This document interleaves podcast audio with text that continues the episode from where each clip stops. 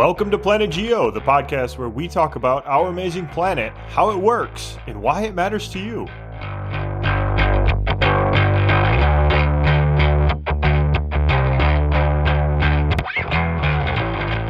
Chris, Jesse, Yes, sir. how are you doing? I am good, man. I'm good.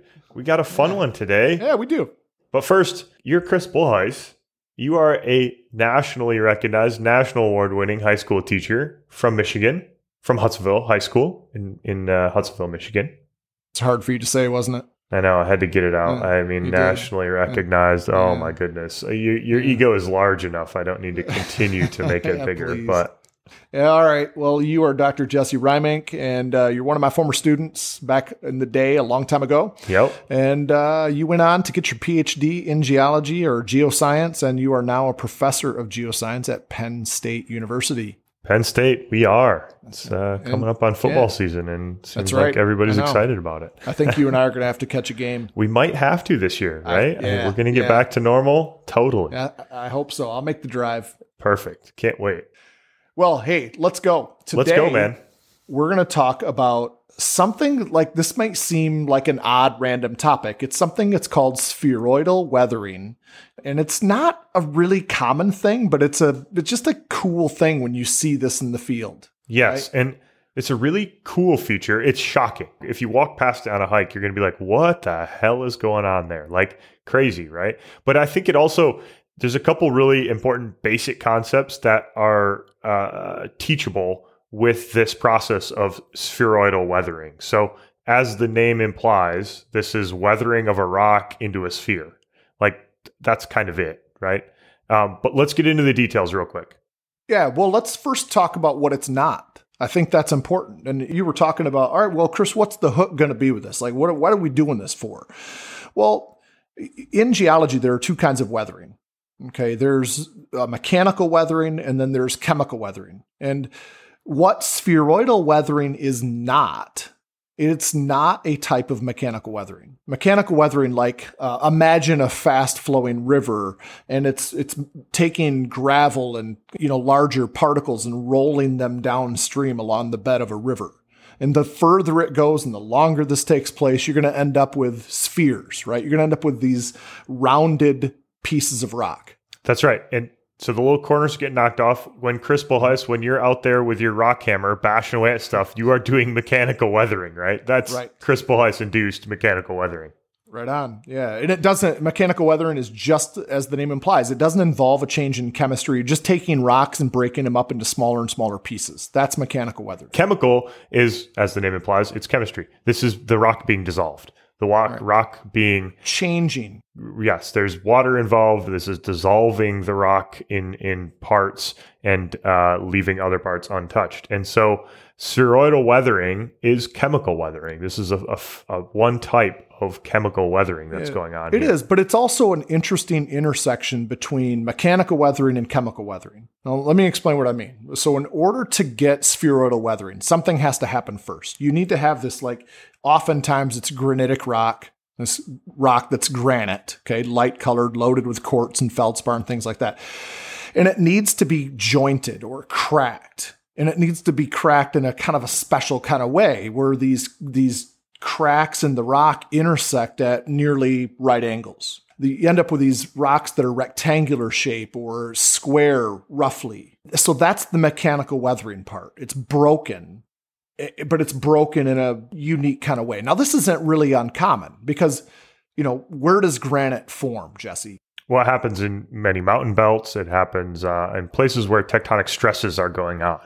And it's deep though, right? It's not, this isn't at the surface. Granite forms deep inside the earth. But here we have granite exposed at the surface. So all this pressure is gone. The weight of this overburdened rock is gone. And so it's quite common then as the rock expands, rock can't just stretch. It, and so as it expands, it'll often like pressure will build up, build up, build up, and then it just cracks. Yes. You know, and- and pressure building up. This is tensional pressure. This is expansion pressure. So the rock was under pressure. It was compact. As it's coming up to the mm-hmm. surface, it's kind of releasing that pressure and it's breaking apart because it's being expanded under the release of pressure. Right. Exactly. Hey, did you like my sound effect there? that was a good didn't one. No, I could do that. Yeah. Was I can't quite reproduce it.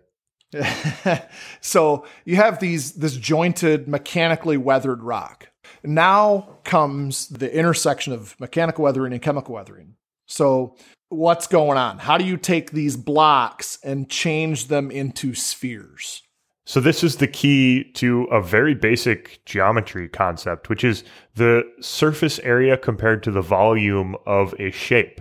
And basically what's happening here, if you go back to your mechanical weathering, this let's picture this shard of rock. Let's say it has a bunch of angles, it's tumbling down a stream. Those corners are going to be knocked off mechanically, right? That makes mm-hmm. sense. Those are easier to break off. The same kind of principle applies to chemical weathering. The corners or a sharp edge has a lot of surface area and not much volume to it. There's not much depth. So any chemical reactions that are taking place on the surface of that are going to eat into it really quickly and therefore eat it away really quickly. And this means that you're going to take this cube or this rectangle of rock and the edges are being chemically dissolved by groundwater flowing through there. We've talked about chemical erosion in previous episodes in the context of why the oceans are salty, but but this is chemical erosion occurring on the surfaces. You're right. The most common mineral on the planet is feldspar. And feldspar is rather unstable at the surface of the earth, and so it changes chemically into a clay mineral. And that's what's happening with this spheroidal weathering is the feldspar in the rock is turning into clay. The rate happens fastest on the corners, followed by the edges, followed by the surface. So think about if you t- had a block of wood and you sanded more on the corners, then a little bit less on the edges, and then less yet on the surfaces, you're going to take a block of wood and just by sanding it that way, turn it into a sphere. That's right. And so once you get to the sphere, then it just gets to be a smaller and smaller and smaller sphere. And this spheroidal weathering can also be called onion peel weathering or concentric weathering because once you get to a sphere, then you're at the surface area to volume minimum for a shape and it's just going to get smaller and smaller and smaller. Once you've taken a rectangle or a square and made it into a sphere, it's just going to get to become a smaller sphere by this chemical weathering process that is spheroidal weathering.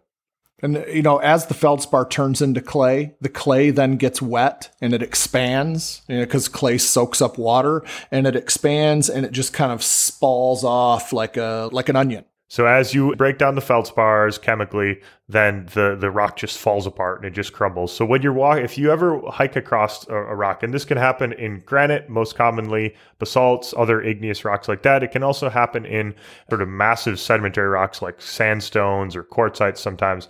Uh, but if you ever see this, that looks like the rock is just breaking apart like an onion. This is spheroidal weathering, and you could think, oh, that's really cool. This is a sphere and you know think about the surface area to volume ratio of objects think about mechanical weathering in a stream think about Chris Bolhuis out there mechanically weathering rocks with his rock hammer uh, you know it's a super fun thing to think about and it's beautiful it is you know by the way i don't have a i don't usually use a rock hammer i use the sledgehammer Oh, you use your fists. Effective. You use your fists and your big bald head. Is that what you're doing? Bashing that against a rock? I know you're out there with you trying to get that limestone to deal with your digestion issues and stuff like that, aren't you? That's just smart. That's, that's just, just, smart. smart. yeah, that's right. Uh-huh, right. Uh-huh. All right. So, anyway, spheroidal weathering, really, really cool thing. Um, when you see this in the field, it's just you and I have seen this. We saw it in Colorado. It was Colorado, um, right? Yeah, I think it was. Yeah, yeah. yeah. near Pikes Peak, I think. I but think I'm not. So. I'm not positive on that. But I think it was near Colorado Springs. Yeah, so, so yeah. you get you get it commonly in areas with granite. You get it commonly where there's a decent amount of of rain or a particular type of weathering style. It's not super common, but you you do see it. If you're out hiking around, you're going to run across it eventually. And you know, I've seen it in California, a couple places out east as well in the sandstones. But it yeah, yeah, it's cool. Yeah, I would encourage you to go ahead and Google image spheroidal weathering, and you'll get a, a, clear picture as to what we're trying to describe here then, and how yeah. it happens. Yeah, yep. it is very cool. cool. Sweet man. Hey, there we go. That's, that's a, a wrap. That's a Geo short. Okay. See you next See week. You next week.